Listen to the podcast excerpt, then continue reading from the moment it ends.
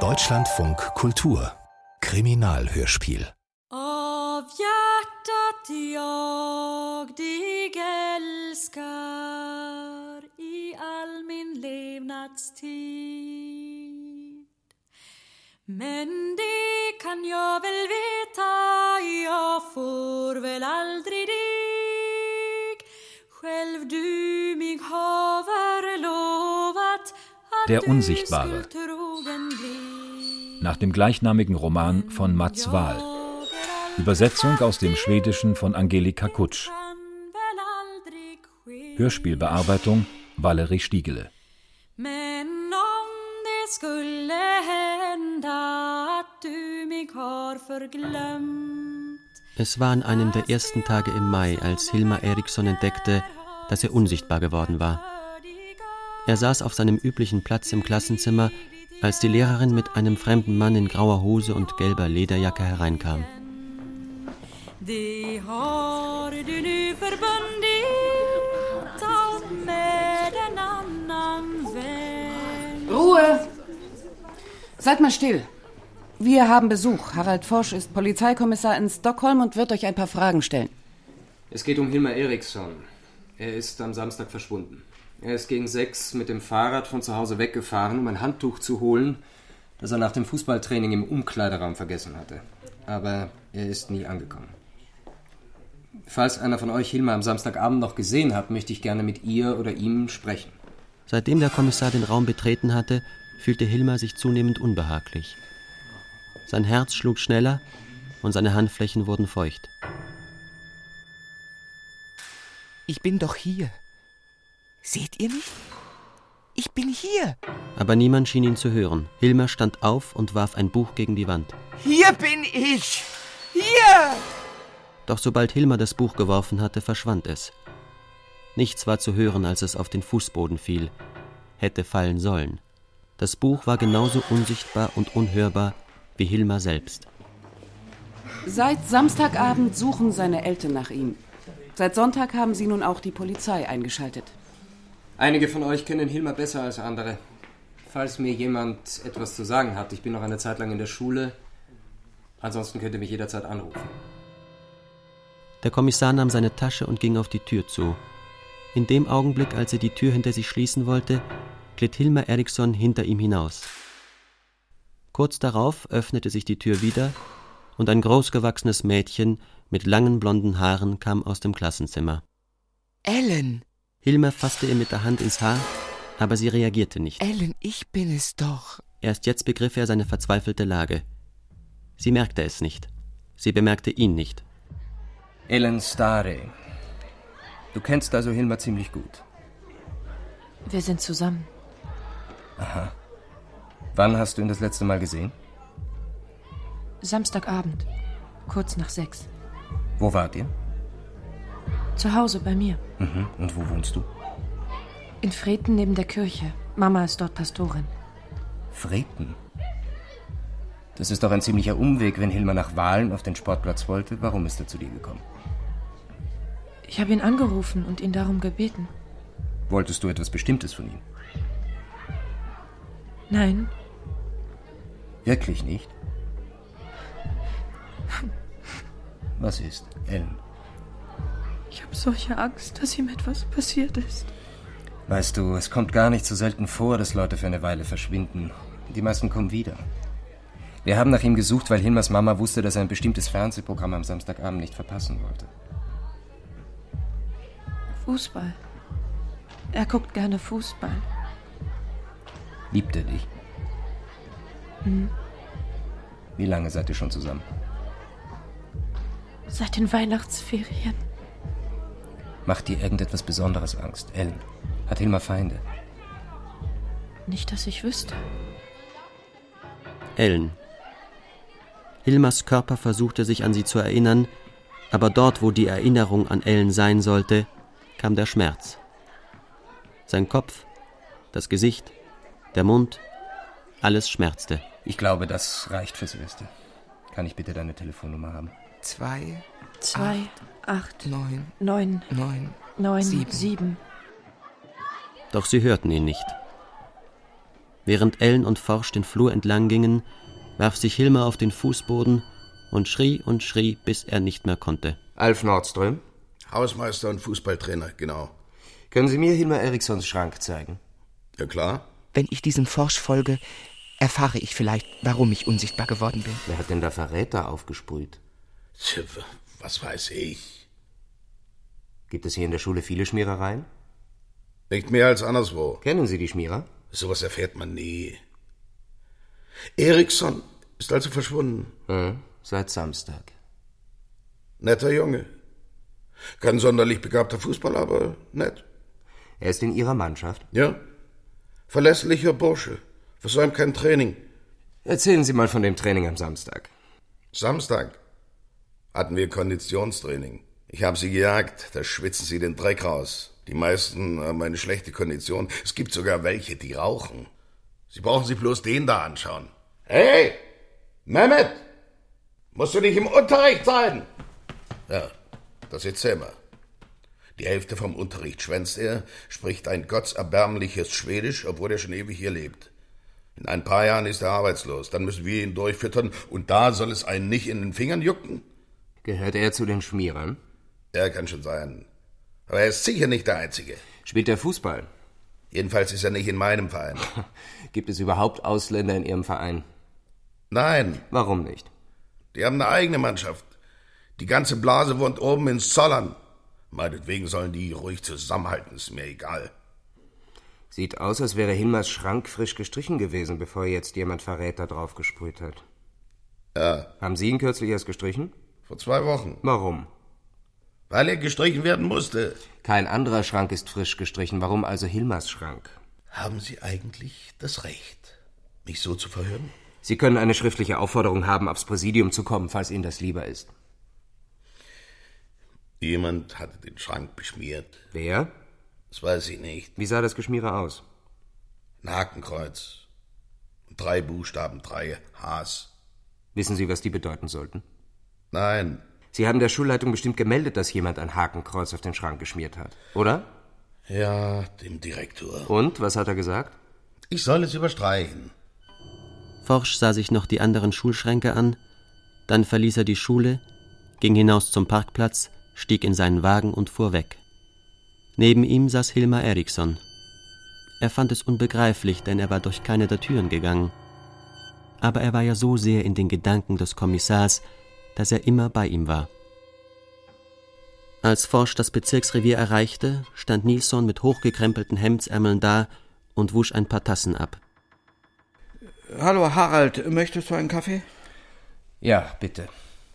Wir müssen woanders suchen, Nilsson. Hilmar Eriksson ist mit dem Fahrrad von zu Hause erst noch nach Vreten gefahren und hat dort seine Freundin besucht. Ach so, Wie ist er wohl von Vreten zum Sportplatz gefahren, wenn er es eilig hatte? den Weg am Fluss entlang, das ist eine Abkürzung. Gibt es dort Häuser? Nur zwei Sommerhäuser. Eins davon gehört dem Vorsitzenden vom Gemeinderat, Ole Berg. Bringst du mich hin? Was ist dieser Schuldirektor eigentlich für ein Mensch? Himmelberg? Hast du nicht mit ihm gesprochen? Er ist heute in Stockholm bei einer Sitzung. Himmelberg ist aktives Mitglied der Zentrumspartei. Wir sind in derselben Jagdgemeinschaft. Im letzten Herbst hat er einen Elchbullen geschossen, den größten, der seit Ewigkeiten gesehen wurde. Ich finde, er ist ein guter Kerl. Donnerwetter. Ein richtiger Großparkplatz. Tische, Bänke. Abfallbehälter und zwei Toiletten. Für wen ist das denn gebaut worden? Ole Berg hat behauptet, dass viele Leute von der Schnellstraße hierher kommen würden. Deswegen wollte er einen Parkplatz für 50 Autos. Aber das einzige Mal, dass ich hier mehr als zehn Autos gesehen habe, war, als er zu einem Krebsessen in sein Sommerhaus eingeladen hatte. Da drüben geht der Weg ab, den Hilmer gefahren sein muss. Siehst du den Stein? Da habe ich mein erstes Mädchen geküsst. Du bist hier aufgewachsen? Mein ganzes Leben habe ich hier gelebt. Abgesehen von den zwei Jahren Polizeischule.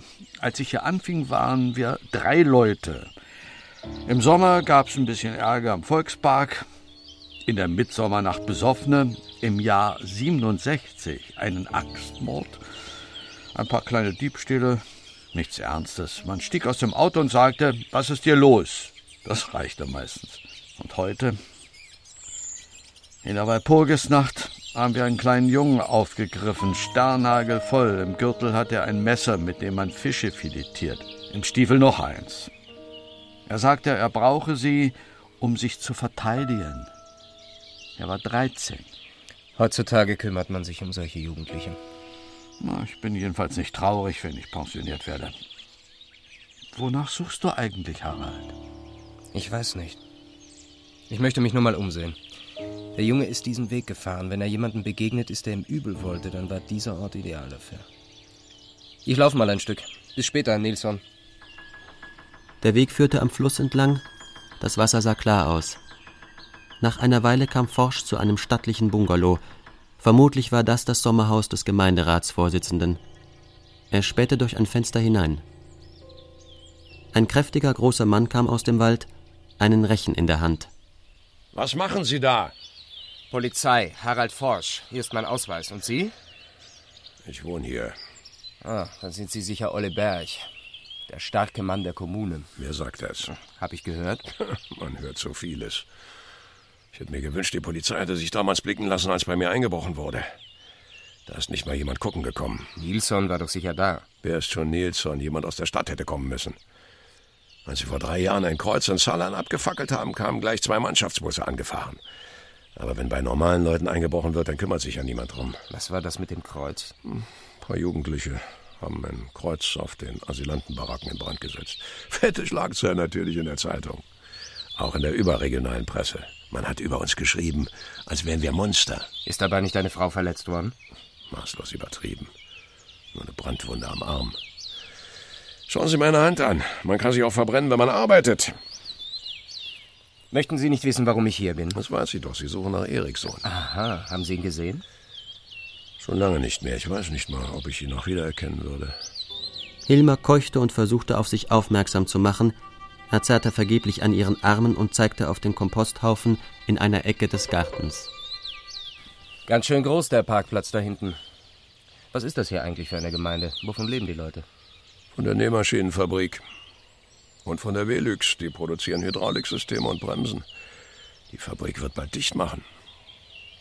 Deshalb versuchen wir, den Tourismus in Gang zu bringen. Wir setzen auf Kleinwildjagd und Fischen. Die Stadtleute geraten ja ganz aus dem Häuschen, wenn sie Spitz kriegen, dass man bei uns eine halbe Kilo schwere Forelle fangen, Feuer machen, den Fisch braten und ihn auf einem Butterbrot essen kann. Und dann angelt man weiter. Und Zollern? Dort wohnen ein paar Ausländer. Arbeitslosigkeit äh, über 60 Prozent.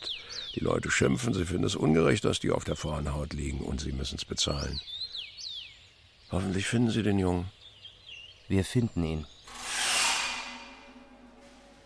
Später fuhr Forsch zu dem gelben Haus, das mitten in einem Garten voller Obstbäume stand. Hilmer versuchte, sich seine Eltern vorzustellen, aber er konnte sie nicht sehen. Dort, wo die inneren Bilder sein sollten, war der Schmerz albtraumartiger Ohnmacht. Ich weiß, dass Sie meinem Kollegen Nilsson schon alles erzählt haben, Frau Eriksson, aber ich möchte es gerne noch einmal von Ihnen selbst hören. Falls möglich. Anna Eriksson sah erschöpft aus, blass, mit Ringen unter den Augen. Sie verschränkte die Arme über der Brust, als würde sie frieren. Mama, liebe Mama. Wenn Jugendliche verschwinden, tauchen sie meistens nach einer Weile wieder auf, aber wir nehmen die Sache ernst, Frau Eriksson. Wenn Hilmer nicht vor dem Abend nach Hause kommt, setzen wir so viele Leute ein, wie wir haben. Fangen wir von vorn an. Hilmer wollte in Wahlen etwas holen. War es so? Und sie erzählte, dass er beim Training war. Sie habe zwei neue Badehandtücher gekauft, eins davon hatte er mitgenommen und im Umkleideraum vergessen.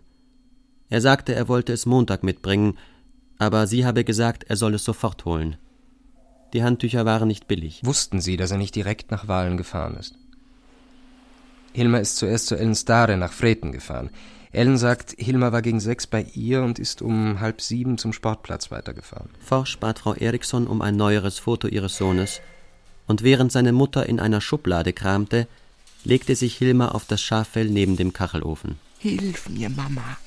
Dann fiel er lange und tief in sich selbst hinein, fort vom Schmerz und in den Schlaf. Schuldirektor ist wohl ein ganz schön stressiger Job. Es ist nicht mehr so wie früher. Zu viel Verwaltungskram. Sie hatten Probleme mit Schmierereien. Ja. Manchmal ist es schon ziemlich trostlos. Aber Sie haben ja Ihren Hausmeister. Er macht alles wieder weg, sagt er. Hakenkreuze hat er auch überstrichen. Ach, wissen Sie, zu meiner Zeit konnte man die Erwachsenen erschüttern, wenn man frühzeitig Sex hatte oder Schnaps trank. Heutzutage müssen sich Jugendliche was Neues suchen, womit sie uns aufregen können. Ich glaube, je weniger man das Ganze beachtet, desto besser. Glauben Sie das wirklich? Ja. Wann war die erste Hakenkreuzschmiererei? Das ist etwa fünf Jahre her, an der Wand in der Sporthalle. Sie haben es natürlich angezeigt. Möglich, dass wir keine Anzeige erstattet haben. Was haben Sie dann unternommen? Wir haben natürlich herauszufinden versucht, wer der Schmierfink war, aber ohne Erfolg. Außerdem habe ich die Lehrer gebeten, das Thema in ihren Klassen anzusprechen. Was meinen Sie mit dem Thema? Nazi-Symbole, Nazi-Parolen, Neonazis, Fremdenfeindlichkeit. Und? Sagen Sie mal, hat das eigentlich was mit dem Verschwinden von Hilmar Eriksson zu tun, worüber wir hier reden? Ich weiß nicht. Was glauben Sie? Keiner hat was davon, wenn das Verhalten von ein paar wenigen Pflegeln, die wir hier an der Schule haben, Neonazitum genannt wird. Wer sind diese Pflegel, von denen Sie sprechen? Da ich meiner Sache nicht ganz sicher bin, wäre es nicht richtig, jemanden zu verdächtigen. Ach, das wird Lena Tüllgren sein. Ich habe Ihre Sekretärin gebeten, sie heraufzubringen. Ein hoch aufgeschossenes Mädchen. Sie hatte die hellen Haare zu einem Pferdeschwanz gebunden, das Gesicht war ungeschminkt und die Lippen schmal. Sie trug hohe schwarze Schnürstiefel, eine schwarze ausgebeulte Hose und einen grauen Pullover. Also, Lena, Herr Forsch ist Polizist. Bitte, setz dich. Ich glaube, er möchte dir ein paar Fragen stellen. Ich nehme an, Sie möchten allein sein. Keineswegs. Du heißt also Lena. Lena Tüllgren. Ja und? Auf deinem Schrank steht ein anderer Name. Wenn schon. Welcher Name steht auf deinem Schrank? Christina Güllenstjana. Kannst du den bitte aufschreiben? Aufschreiben? Ja. Wenn's sein muss. Hilmar schaute auf Lenas schwarze Stiefel und er sah das Blut an ihren Schnürsenkeln. Sieht aus, als hättest du selbst Christina Güllenstjana auf deinen Schrank geschrieben. Was soll das? Ist das ein Verhör? Das ist kein Verhör. Ein Verhör würde voraussetzen, dass du eines Verbrechens verdächtigt wirst. Aber was du getan hast, ist vielleicht nach den Vorschriften der Schule verboten, aber kaum ein Verbrechen. Du hast also Christina Güllenstjerner auf deinen Schrank geschrieben. Ja, hab ich. Kann ich jetzt gehen? Nur noch einen Augenblick. Über dem Namen an deinem Schrank sind auch zwei Blitze gemalt. Und? Was ist damit? Hast du die Blitze auch gemalt? Darauf antworte ich nicht. Warum nicht? Kann ich jetzt gehen? Ich möchte dir noch ein paar Fragen stellen. Aber ich will nicht antworten. Lena ist ein intelligentes Mädchen, aber etwas unberechenbar. Was ist das auf ihrem Schrank? Doppelblitze. Wie an den Helmen der SS. Und Christina Güllenstjerner, wer soll das sein? Der Name einer narzisstischen Frauenorganisation aus den 20er Jahren, die derzeit wieder zum Leben erweckt wird. Ich will Ihnen was sagen. Mit wem ist Lena befreundet? Mit Bültermann und Malmsteen aus ihrer Klasse. Was sind das für Jungen? Malmsteen ist in der Schule nicht gerade eine Leuchte. Sein Vater ist Schlosser, seine Mutter kenne ich aus dem Kirchenchor. Der andere, Bültermann, ist alles andere als ein Dummkopf, aber vollkommen unmotiviert, was die Schule angeht. Sein Vater hat vor ein paar Jahren seinen Job verloren. Es heißt, er sei schwierig. Im Prinzip gilt das auch für den Sohn. Aggressiv, bedrohlich, nervig. Ich möchte Malmsteen gerne sehen. Margit, holst du bitte Malmsteen. Früher hatten wir mal einen Schulpsychologen. Aber heute muss man um jede Krone bis aufs Messer kämpfen. Was macht man, wenn ein paar Jungs plötzlich anfangen, Hakenkreuze zu malen? Sie sagten, die ersten Hakenkreuze seien vor fünf Jahren aufgetaucht. Bültermann und Malmsteen können es damals kaum gewesen sein. Sie erfahren es ja doch, also erzähle ich es lieber selbst. Sie haben doch Margit Lündquist kennengelernt meine Sekretärin. Wir haben bis letztes Jahr zusammen gelebt. Ich habe keine eigenen Kinder, aber Margit hat einen Sohn, Markus. Er ist jetzt 21. Als Margit und ich zusammengezogen sind, war er 13. Wir hatten ein gutes Verhältnis. Aber als er 15 war, ist irgendwas schiefgegangen. Was habe ich nie begriffen. Eines Tages kam er in einem Hakenkreuz-Pullover nach Hause. Ich habe mit ihm geredet. Aber er wusste viel mehr als ich über den Nationalsozialismus und den Zweiten Weltkrieg. Er klatschte mir Jahreszahlen und Namen um die Ohren und hat alles in Frage gestellt, was ich sagte. Er hatte auch neue Freunde, älter als er, mit rasierten Schädeln und schwarzen Klamotten. Hm. Sie glauben, es war Markus, der damals das Hakenkreuz. Ich weiß es nicht. Aber ich bin ziemlich sicher. Ich habe keine Anzeige erstattet, weil ich Margit schützen wollte. Keiner kann sich vorstellen, was so ein Junge seiner Mutter antut. Schlaflose Nächte, Schuldgefühle, Selbstvorwürfe, Fragen, ob man etwas falsch gemacht hat, ob er vielleicht zu kurz gekommen sein könnte. Ganz entsetzlich. Wo ist Markus jetzt? Er wohnt in Stockholm. Arbeitet er? Nein, man behält ihn nirgends. Hat er Kontakt zu Bültermann und Malmsteen? Ich habe die drei jedenfalls schon zusammen gesehen. Aber vor allen Dingen hat er Kontakt zu Lena, sie ist seine Freundin. Wissen Sie, was die drei Hs bedeuten, die auf Hilmar Erikssons Schrank geschmiert waren? Hass, Handeln, Held. Markus hat oft davon gesprochen, man soll sich von seinem Hass treiben lassen. Hass führt zum Handeln, die Tat, die aus Hass erwächst, schafft einen Helden. Hass, Handeln, Held. Man kann sich vor weniger fürchten. Danke, Margit. Hendrik Malmsteen ist nach der Mittagspause nicht mehr in die Schule zurückgekommen. Ich hätte nie gedacht, dass es mit Markus so kommen würde. Wen hasst er? Alle. Die letzten fünf Jahre waren die Hölle. Glauben Sie, er weiß etwas von Hilmar Eriksson? Wie sollte er etwas von ihm wissen? Er kennt ihn ja kaum. Wie lange sind Markus und Lena Tüllgren zusammen? Seit dem Herbst. Kennen Sie Lenas Eltern? Ihre Mutter, Berit, hat den Kiosk an der Bushaltestelle. Der Stiefvater Ludde ist Lkw-Fahrer.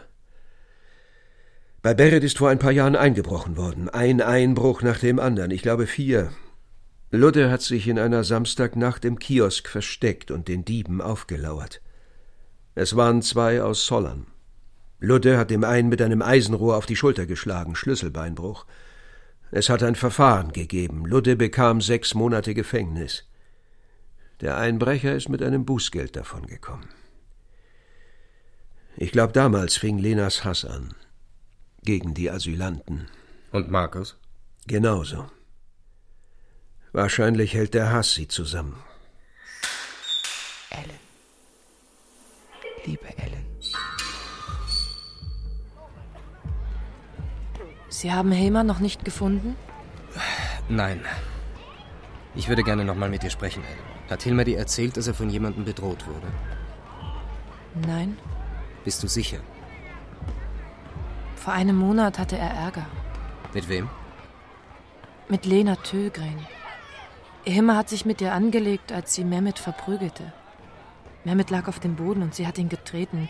Himme sagte, sie soll aufhören und da ist sie auf ihn los. Dann kam Bötermann und hat sich eingemischt. Wenn der Hausmeister nicht dazwischen gegangen wäre, hätte es eine richtige Prügelei gegeben. Hast du gesehen, was auf Hilmers Schrank geschrieben stand? Verräter. Früher war es mal ein Hakenkreuz. Wer glaubst du hat das gemacht? Bötermann oder Malmsteen. Die haben fast alle Schmierereien in der Schule gemacht. Mhm. Kennst du eigentlich Lena näher? Nein. Aber alle haben Angst vor ihr. Sie ist verrückt. Wie verrückt? Sie prügelt. In der Klasse gibt es welche, die sich kaum mehr in die Schule trauen aus lauter Angst vor ihr. Alle wissen, dass sie mit Markus zusammen ist. Mit denen will sich keiner anlegen. Aber Hilmar hat sich mit ihr angelegt. Hilmar könnte nie zusehen, wenn jemand, der auf dem Boden liegt, getreten wird. Er würde immer dazwischen gehen. So ist er.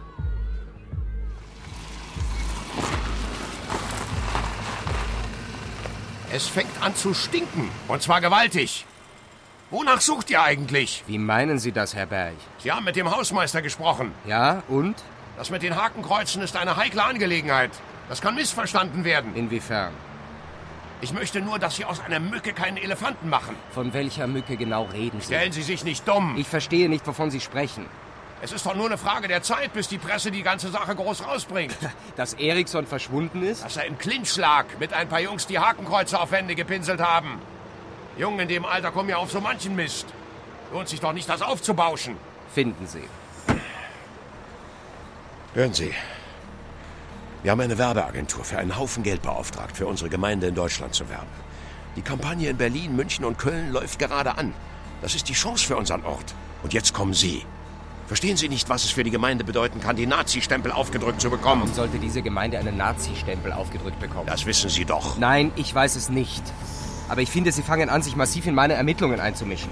Ich werde mit Ihrem Vorgesetzten sprechen. Ich kenne eine Menge wichtige Leute. Wenn Sie auch bloß einen Satz über Nazis zu irgendeinem Journalisten sagen, dann soll Sie der Teufel holen.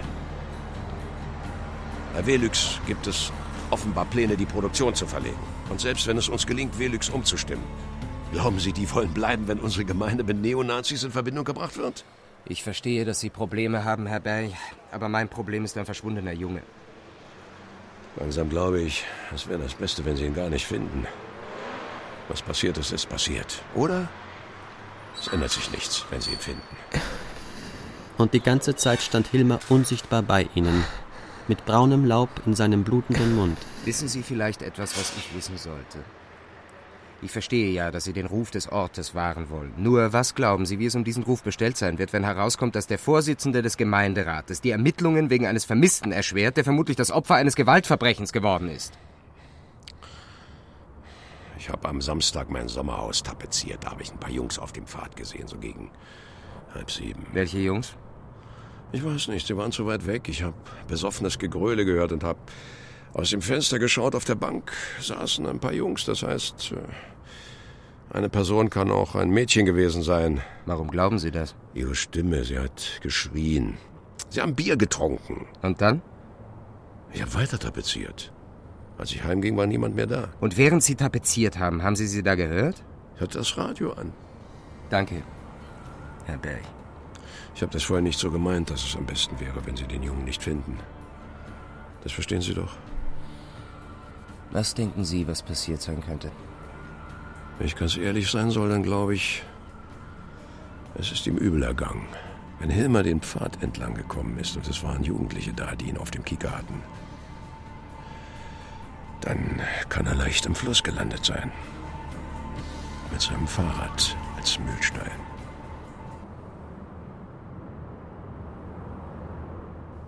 Herr Himmelberg. Ach, Herr Forsch. Wollten Sie auch zu Markus? Ja. Sind Sie denn mit ihm verabredet? Nein, ich hatte gehofft, er ist zu Hause. Er hat nicht aufgemacht, dass ich ihm an seiner Wohnungstür geklingelt habe. Ich wollte mit Markus reden. Ah ja? Worüber? Er war Samstag bei mir zu Hause. Um wie viel Uhr war das? Noch vor drei. Er hat sich ein Werkzeug geliehen. Vorher war er bei Lena. Ich habe Ihnen das gestern nicht gesagt. Sie haben Schluss gemacht. Und wohin ist er dann? Ich habe ihm vorgeschlagen, bei seiner Mutter vorbeizufahren, aber er sagte, er hat keine Zeit. Er wollte nach Hause fahren und irgendwas an seinem Auto reparieren. Und dann wollte er Fußball schauen. Worüber wollten Sie heute Abend mit Markus reden? Über Hilmer. Ich wollte von ihm selber hören, dass er nichts mit Hilmers Verschwinden zu tun hat. Und wenn doch, dann wollte ich ihn bitten, dass er zur Polizei geht. Hätte er das denn getan, wenn Sie ihn darum gebeten hätten? Ich weiß nicht, aber ich wollte es wenigstens versuchen. Was hat er von Lena gesagt? Dass sie Schluss gemacht hat? Markus sagt, er hat Schluss gemacht. Da kommt er. Markus. Was ist? Kann ich mit dir reden? Wer ist denn der da? Ich heiße Forsch und bin Polizist. Wir suchen Hilmar Eriksson. Er ist nicht hier, soweit ich weiß. Aber du weißt, wer Hilmar Eriksson ist. Ihr Bullen seid richtige Landesverräter, wissen Sie das? Willst du nicht auf meine Frage antworten? Wollen Sie auf meine Frage antworten? Hilmar Eriksson ist verschwunden. Ist mir doch egal. Hast du den Bullen hergeholt? Markus. Ich rede nicht mit Bullen. Ob du mit mir reden willst oder nicht, kannst du selbst entscheiden. Wenn dir das lieber ist, komme ich mit zwei uniformierten Kollegen wieder. Eine Zwei-Zimmer-Wohnung mit alten Nazi-Plakaten und einer Hakenkreuzfahne an den Wänden. Auf dem Fensterbrett ein Bajonett. Gut eingefettet die Klinge. Einsatzbereit. Nimmst du das Bajonett mit, wenn du in der Stadt bummeln gehst? Hm. Ich rede nicht mit ihnen. Sind das die Möbel deiner Mutter? Klar. Sie muss ja auch für deine Wohnung zahlen und für dein Auto, weil man dich in keinem Job behält. Was meinst du, was das für ein Gefühl für sie ist, für einen wie dich aufzukommen? Wie lange hat sie noch die Kraft dafür? mit diesem Betreuergelaber können sie es bei jemand anderem versuchen. Sagen sie, was sie wollen, und dann verschwinden sie. Ich glaube, du weißt, worum es geht. Du weißt doch, dass Hilmar Eriksson verschwunden ist. Ich kenne den Typen nicht. Jemand hat drei Hs auf Hilmar Erikssons Schrank in der Schule geschmiert. Hass, Handeln, Held. Dein Wahlspruch. Vielleicht was Lena Tüllgren. Ihr seid doch zusammen.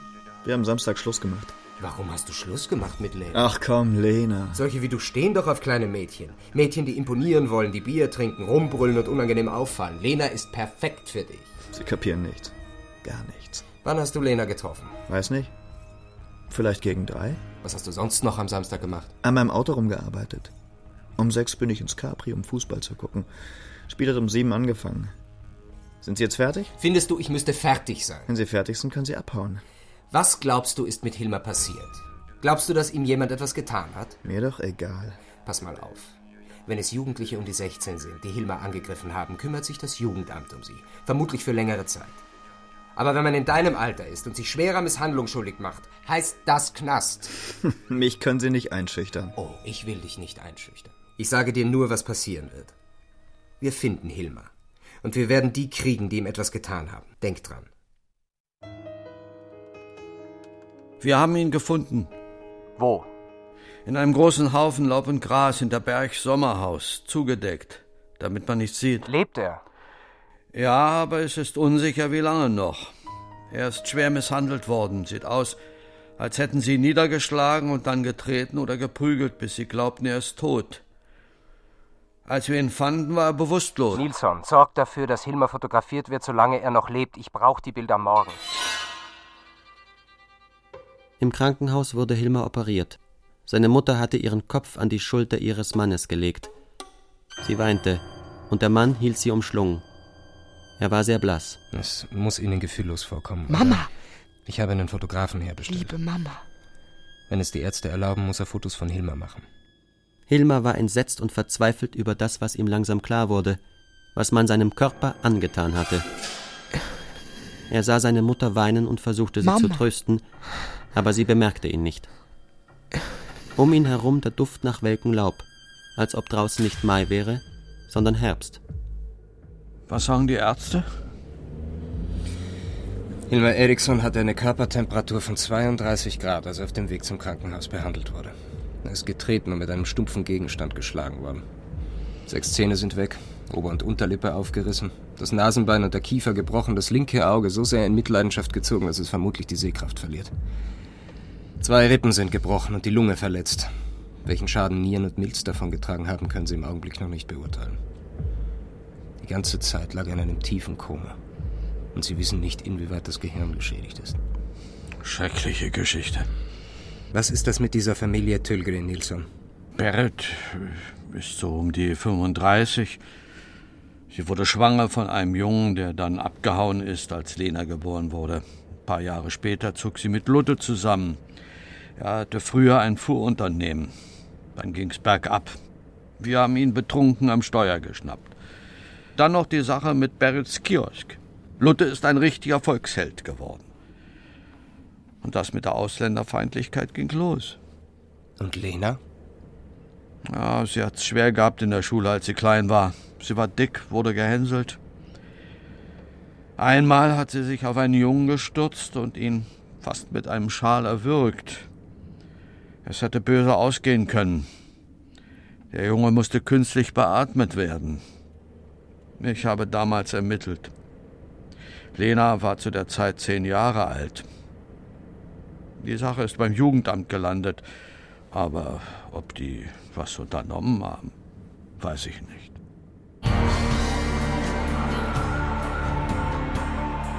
Nielsen, der Pulle. Hallo, Ludde. Dürfen wir reinkommen? Wenn es denn sein muss, was haben wir denn jetzt schon wieder verbrochen?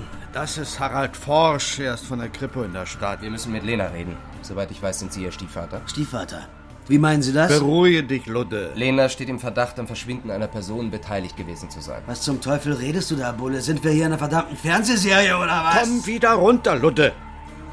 Wir müssen mit dem Mädchen reden und ihre Sachen mitnehmen. Warum brüllt er denn so? Du bist festgenommen. Hallo, Lena. Wir ermitteln wegen Hilmers Verschwinden. Wir glauben, dass du mehr weißt, als du uns erzählt hast. Deshalb müssen wir dich zum Verhör mitnehmen. Außerdem die Kleider, die du am Samstag getragen hast. Sind das hier deine Stiefel? Ja. Die glauben wirklich, die sind in einem Fernsehkrimi. Kommissar Dämlich schlägt zu. Das hilft euch sowieso nichts. Die Sachen sind frisch gewaschen. Ich rufe meinen Anwalt an. Bildet euch bloß nicht ein, dass ihr so davonkommt. Verdammtes Kommunistenpack. Zieh dich jetzt an, Lena. Wie denn? Was soll ich denn anziehen? Meine Sachen sind doch alle in dem Sarg Du da. findest bestimmt noch was zum Anziehen. Leider was von deiner Mutter. Heißt das, ihr wollt sie in die Stadt mitnehmen? Ganz richtig. Wir nehmen sie mit in die Stadt. Das muss am Samstag ja der reinste Großwaschtag gewesen sein. Alle drei haben Wäsche gewaschen. Der Vater von Henrik Malmsten sagte, es war das erste Mal, dass er seinen Sohn etwas hat waschen sehen. Ich möchte dich bei den Verhören gerne dabei haben. Wir fangen mit Malmsteen an. Der wird reden. Im Auto sah er aus, als ob er sich jeden Moment in die Hosen macht.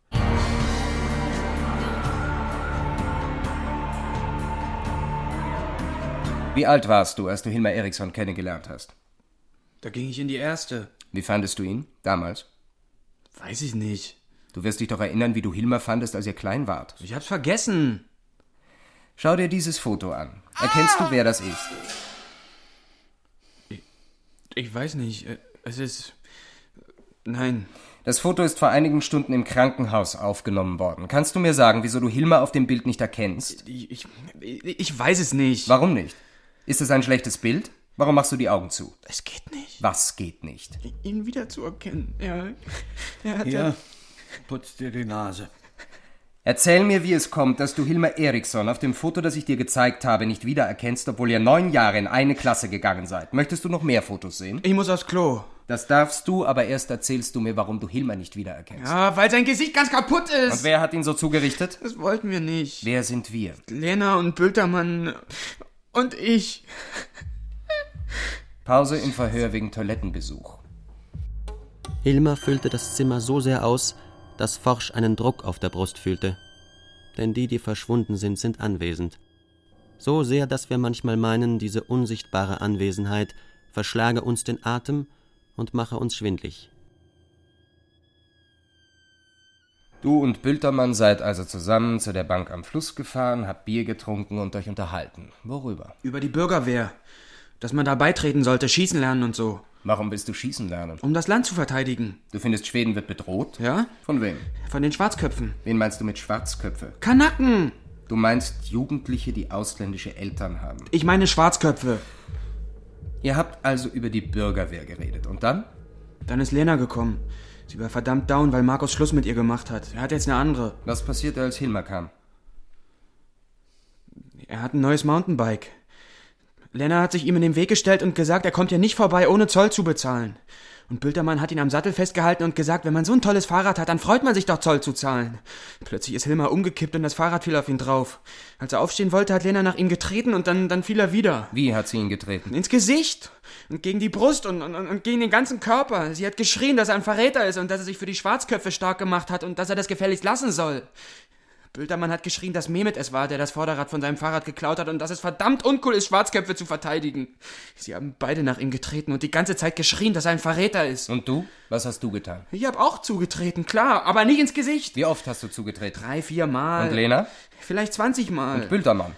Nicht so oft, nur drei, vier Mal ins Gesicht. Und du selbst? Wir dachten, er ist tot. Und dann wollten wir ihn in den Fluss werfen, aber Lena hat gesagt, es wäre besser, ihn einzugraben. Im Fluss würde er nach oben treiben. Und wenn wir ihn vergraben, dann würde er unsichtbar. Er sollte unsichtbar werden. Ach ja, Was habt ihr also getan? wir haben ihn in den Wald geschleppt und in den Laubhaufen gelegt und zugedeckt, damit man nichts sieht. Was habt ihr mit Hilmars Fahrrad gemacht? Wir sind ein bisschen drauf rumgefahren und dann haben wir es in den Fluss geworfen. Oh Mann, kann ich jetzt nach Hause? Ich hab doch jetzt alles erzählt. Wann du nach Hause fahren darfst, entscheiden nicht wir, das macht der Staatsanwalt. Aber ich hab das Recht, nach Hause zu fahren, wenn ich alles gesagt habe. Du hast das Recht, dass man dich nicht in eine Zelle schleppt, wo du grün und blau geprügelt wirst. Darauf hast du ein Recht. Aber es würde mich nicht wundern, wenn jemand hier im Hause vergisst, worauf du ein Recht hast. Versuch uns also nichts von deinen Rechten zu erzählen. Sei froh, dass wir anständige Menschen sind. Beruhige dich, Nilsson. Ich könnte ihn. Lass ihn abholen. Wir nehmen uns Bildermann vor. Bültermann antwortete klar auf die Fragen nach Namen, Geburtsdatum und Adresse, dann verstummte er. Es wird leichter, wenn du zur Zusammenarbeit bereit bist. Als Bültermann zehn Minuten geschwiegen hatte, stand forsch auf und brachte ihn in die Arrestzelle. Dann holte er Lena Tüllgren. Hilmar Eriksson ist schwer misshandelt worden. Und wir glauben, dass du etwas damit zu tun gehabt hast. Lena, nach Aussage des Arztes sind seine Überlebenschancen gering. Kapierst du, was das bedeutet, Mädchen? Er kann sterben. Und wenn er stirbt, haben wir gute Gründe anzunehmen, dass du eine von denen bist, die ihn getötet haben. Ich töte, wen ich will. Was hast du gesagt? Wie meinst du das? Genau so, wie ich es gesagt habe. Ich töte, wen ich will. Sie meint, dass sie total durchgeknallt ist. Blas dich bloß nicht so auf, Wichser. Was hast du gesagt? Wichser, du Arschloch. Ich glaube, jetzt sollten wir uns beruhigen. Ich bin ruhig, Harald. Ich war noch nie so ruhig. Setz dich hin, Nilsson. Jetzt nochmal von vorn. Du hast gesagt, du tötest, wen du willst. Gibt es viele, die du töten möchtest? Den da zum Beispiel. Gibt es noch mehr? Die Schwarzköpfe. Alle? Ja. Und wie willst du das anstellen? Sie glauben doch wohl nicht, dass ich alleine bin. Wer außer dir will denn noch Schwarzköpfe töten? Denken Sie, das erzähle ich einem Bullen. Ihr könnt mich so oft schlagen, wie ihr wollt. Ich sage nichts. Gehört Hilmar Eriksson zu denen, die du töten willst? Darauf antworte ich nicht. Wir haben ihn in einem Laubhaufen gefunden. Ich scheiß drauf, wen ihr findet. Er ist bewusstlos, aber in einigen Tagen kann er wahrscheinlich erzählen, wer ihn so zugerichtet hat, dass er sechs Zähne verloren hat. Und keiner bemerkte sein Wimmern. Sein Körper lag ausgestreckt unter einem Laken und schmerzstillende Mittel tropften durch eine Kanüle in seinen rechten Arm. Du warst es doch, die ihn am meisten getreten hat. Haben das die anderen gesagt? Welche anderen? Ich sage nichts. Hast du am häufigsten zugetreten? Warum interessiert Sie das so? Antwort auf die Frage. Sie finden sich wohl gut was. Sie bilden sich was drauf ein, dass Sie einen Schreibtisch haben und ein Zimmer, weil Sie ein Buller sind. Aber Sie sind kein bisschen besser als alle anderen. Das ist ein Teil deiner Vorstellungswelt, dass es Menschen gibt, die besser sind als andere. Zu meiner Vorstellungswelt gehört das nicht. Glaube ich nicht. Den da könnte ich anzeigen, weil er mich zweimal geohrfeigt hat. Und Sie müssten es bezeugen. Ich mache jede Wette, dass Sie es so bezeugen, dass er ungeschoren bleibt. Darum seid ihr zu zweit, damit einer von euch alles Mögliche machen kann und der andere behauptet, dass es nie passiert ist. Habe ich recht oder nicht? Du hast nicht recht. Den da werde ich anzeigen. Dann werden Sie merken, dass Sie genauso ein Schwein sind wie alle anderen. Aber die Folgen werden Sie nicht kapieren, weil Sie Scheiße im Kopf haben. Können wir jetzt zu Hilmar Eriksson zurückkehren? Nein, können wir nicht. Ich möchte mit jemand anderem sprechen, damit ich den da wegen Misshandlung anzeigen kann. Harald, ich gehe zum Chef und erzähle ihm, dass ich die Beherrschung verloren habe. Bitte Lindblom oder Martinson zu kommen und lass die Tür offen. Da sehen Sie's. Er hat Schiss gekriegt. Das ist der Unterschied zwischen euch und mir. Ich hab keine Angst, aber ihr habt Schiss, die ganze Bande. Man braucht nur den Mund aufzumachen, dann haut ihr ab mit eingeklemmtem Schwanz. Ich empfinde nur eins für euch und euer ganzes beschissenes System. Wissen Sie, was das ist? Verachtung.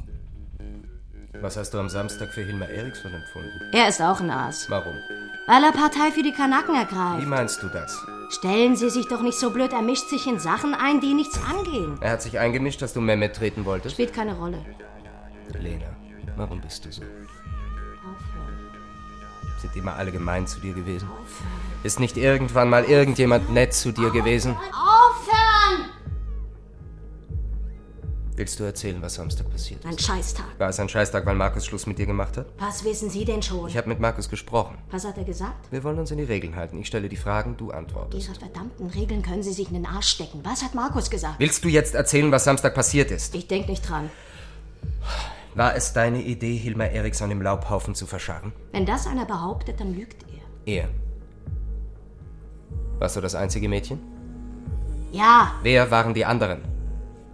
glauben Sie, das erzähle ich einem Bullen? Dann wissen Sie nichts von mir, kann ich Ihnen sagen, gar nichts. Ich weigere mich, mit einem Idioten zu sprechen, der nichts weiß und noch weniger kapiert. Ich will einen Fall von Misshandlung durch die Polizei anzeigen.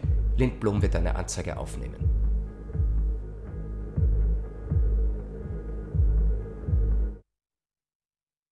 Ellen ist bei Hilmer. Wie geht es ihm? Schlecht. Seine Eltern sind auch bei ihm. Ich sitze hier und denke über Henrik Malmsteen nach. Er ist einer meiner Schüler. Ich habe gehört, Sie haben ihn festgenommen. Ja. Ihn und zwei seiner Kameraden. Als der Ärger mit den Jugendlichen wegen der Hakenkreuze anfing, habe ich versucht, es zu verstehen. Ich habe ein Buch darüber gelesen, was die deutschen Soldaten in Polen gemacht haben.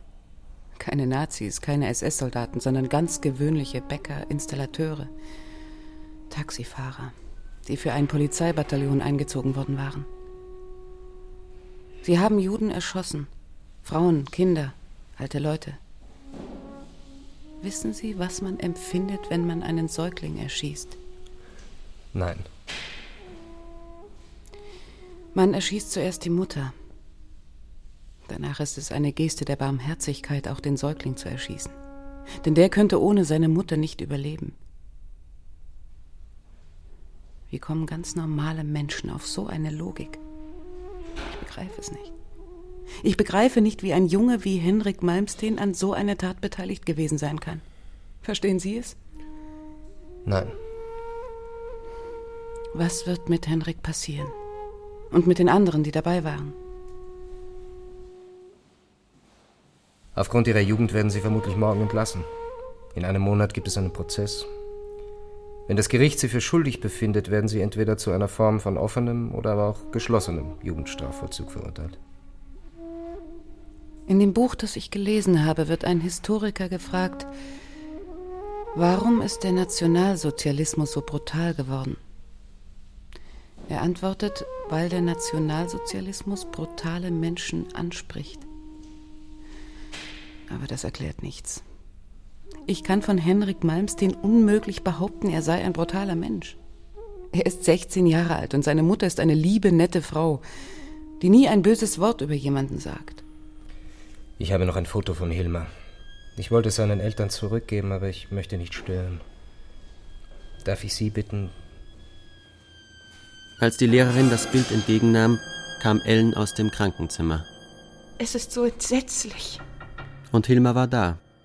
Das, was noch von Hilma übrig war, der letzte Rest, befand sich nun ebenfalls dort auf dem Flur. Und er legte den Kopf in Ellens Schoß. Ellen. Liebe Ellen, Aber niemand würde ihn jemals wieder hören. ich bin doch bei dir.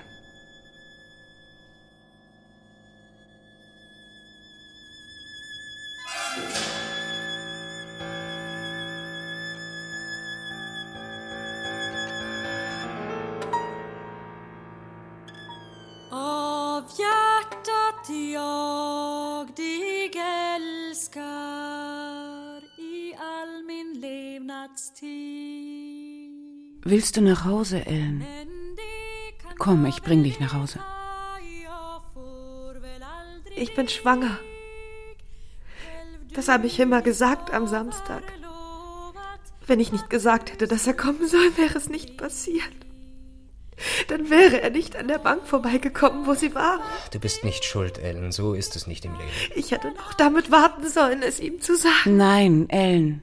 Es ist gut, dass er es noch erfahren hat. Jetzt, wo er tot ist, kann ich es nicht wegmachen lassen. Ich kann nicht wegmachen, was von ihm übrig ist. Fast jag så många gånger har suckat för dig gömt Du mig ditt hjärta givit, det har du tagit igen Ein wenig später ging Ellen eingewickelt in einen Wollmantel zum Waldrand. Dort blieb sie stehen.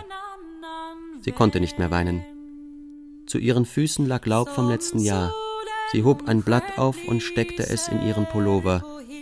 Und sie spürte die Feuchtigkeit des Blattes auf ihrer Haut. Och den kärlek som du själv upptänt har Ack om jag kunde sluta dig alldeles ur mitt sinn Då andra skola dig äga och du blir icke min Der Unsichtbare. Nach dem gleichnamigen Roman von Mats Wahl. Übersetzung aus dem Schwedischen von Angelika Kutsch. Hörspielbearbeitung Valerie Stiegele. Es sprachen Liv Juliane Barin, Frank Brückner, Martin Engeler, Klaus Herm, Udo Kroschwald, Markus Mayer, Linda Olsanski, Friedhelm Tock, Michael Rotschopf, Gunther Schoß, Matthias Walter, Conny Wolter, Anjan Zollner. Ton und Schnitt Andreas Meinitzberger. Regieassistenz Beate Meyer. Regie Stefan Dutt.